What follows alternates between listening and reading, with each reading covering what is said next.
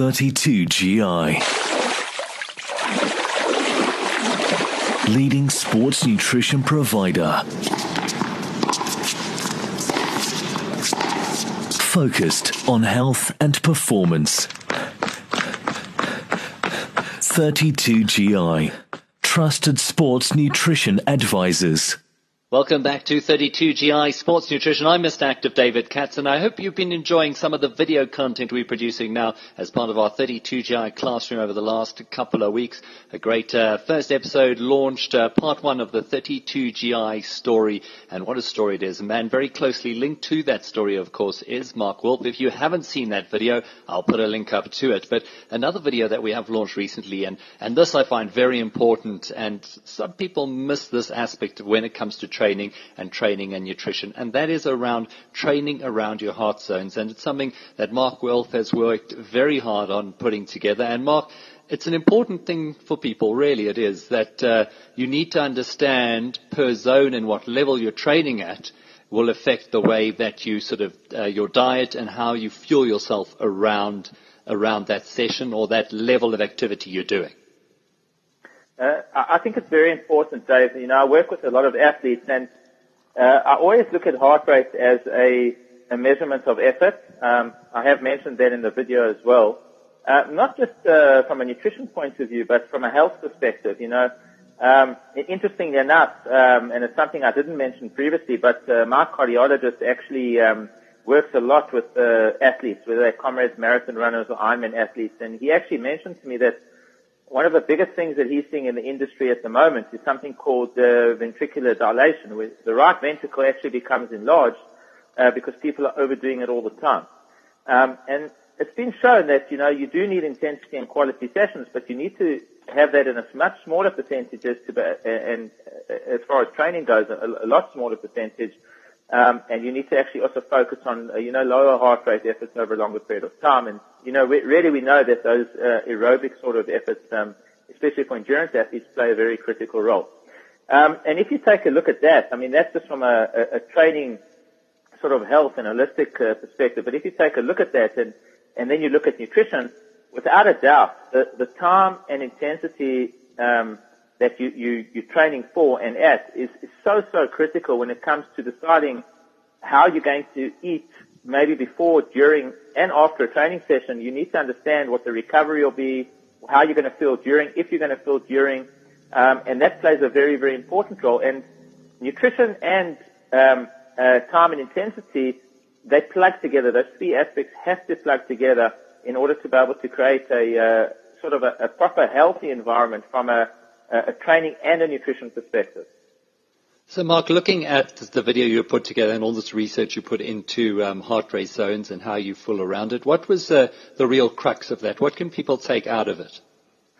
Well, look, you know, working with athletes, a lot of people actually say to me, should I be fueling during a training session?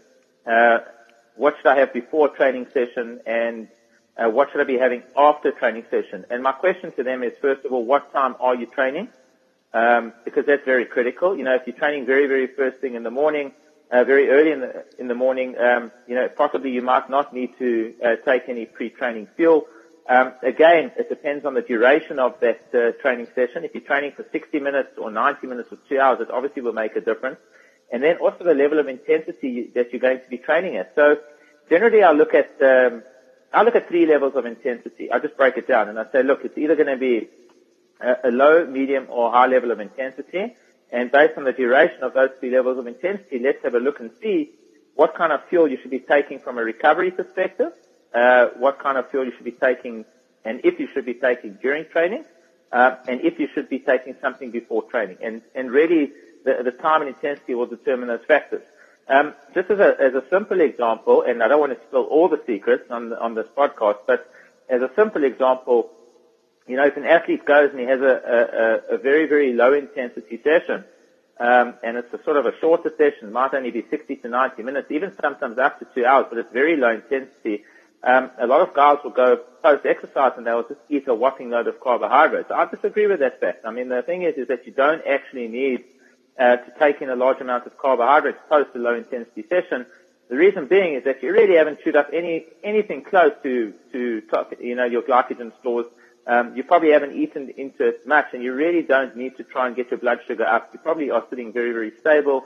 In more of a fat burn session, and so so if you just take that as a simple example, low intensity over a certain period of time, you know that will ultimately determine the kind of macros that you need to look at uh, post exercise.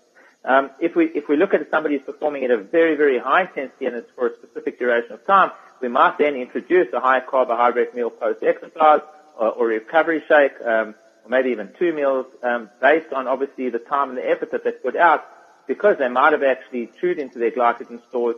Uh, they also might have quite low blood sugar, and we need to try and help recover them as quickly as possible. Um, to me, the, the critical aspect of endurance sport is how rapidly you can recover between sessions, and recovery is sometimes very, very often misunderstood. Well, if you haven't seen the video, excuse me, we'll put a link up um, on the website. You can go to 32gi.com or look at our YouTube channel. Mark, looking at um, intensity in terms of, of fuel that we utilize, of course, our body utilizes glucose and it utilizes fat. Just briefly talk us through as that intensity sort of rises and the heart rate rises, how that changes from your level of sort of glucose that you're using versus fat and, you know, almost right up to a maximal heart rate sort of area? Look, if you look at the sort of an average well-trained athlete, I mean, generally, uh, when somebody is performing at a very low intensity and you're calling that maybe your zone one to zone two uh, sort of uh, effort level, which is a percentage of your maximum heart rate, um, you'll find that uh, probably the greatest fat burn zones are probably anywhere between, uh, I'd say, 40 maybe to 60% of your maximum uh, uh, uh, heart rate. And um, the thing is, is that at those particular levels, you're actually breathing very, very comfortably. You're getting a nice amount of oxygen into the system.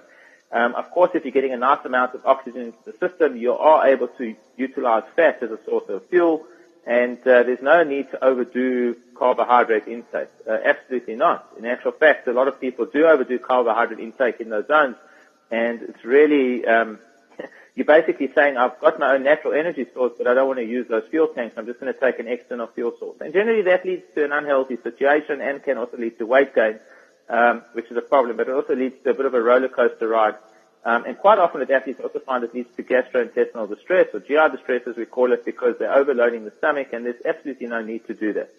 Um, obviously as you start to increase your pace and perform at a much harder rate, your heart rate will climb. Um, the heart uh, definitely needs to pump more blood around the body. It also needs to cool the body a lot more. So as the body temperature rises, there's definitely a cooling aspect. Less oxygen comes into the system it doesn't mean that you're not burning fat at a higher intensity. It just means you're burning less fat than you were, you know, at a lower intensity. Um, but if you look at your zone three, for example, you can still be burning anywhere between 60% fat to 40% glycogen. In some well-trained athletes, you might even find that the fat percentage is even a lot higher because they're so fat efficient. They can burn off a lot more fat at a much higher intensity.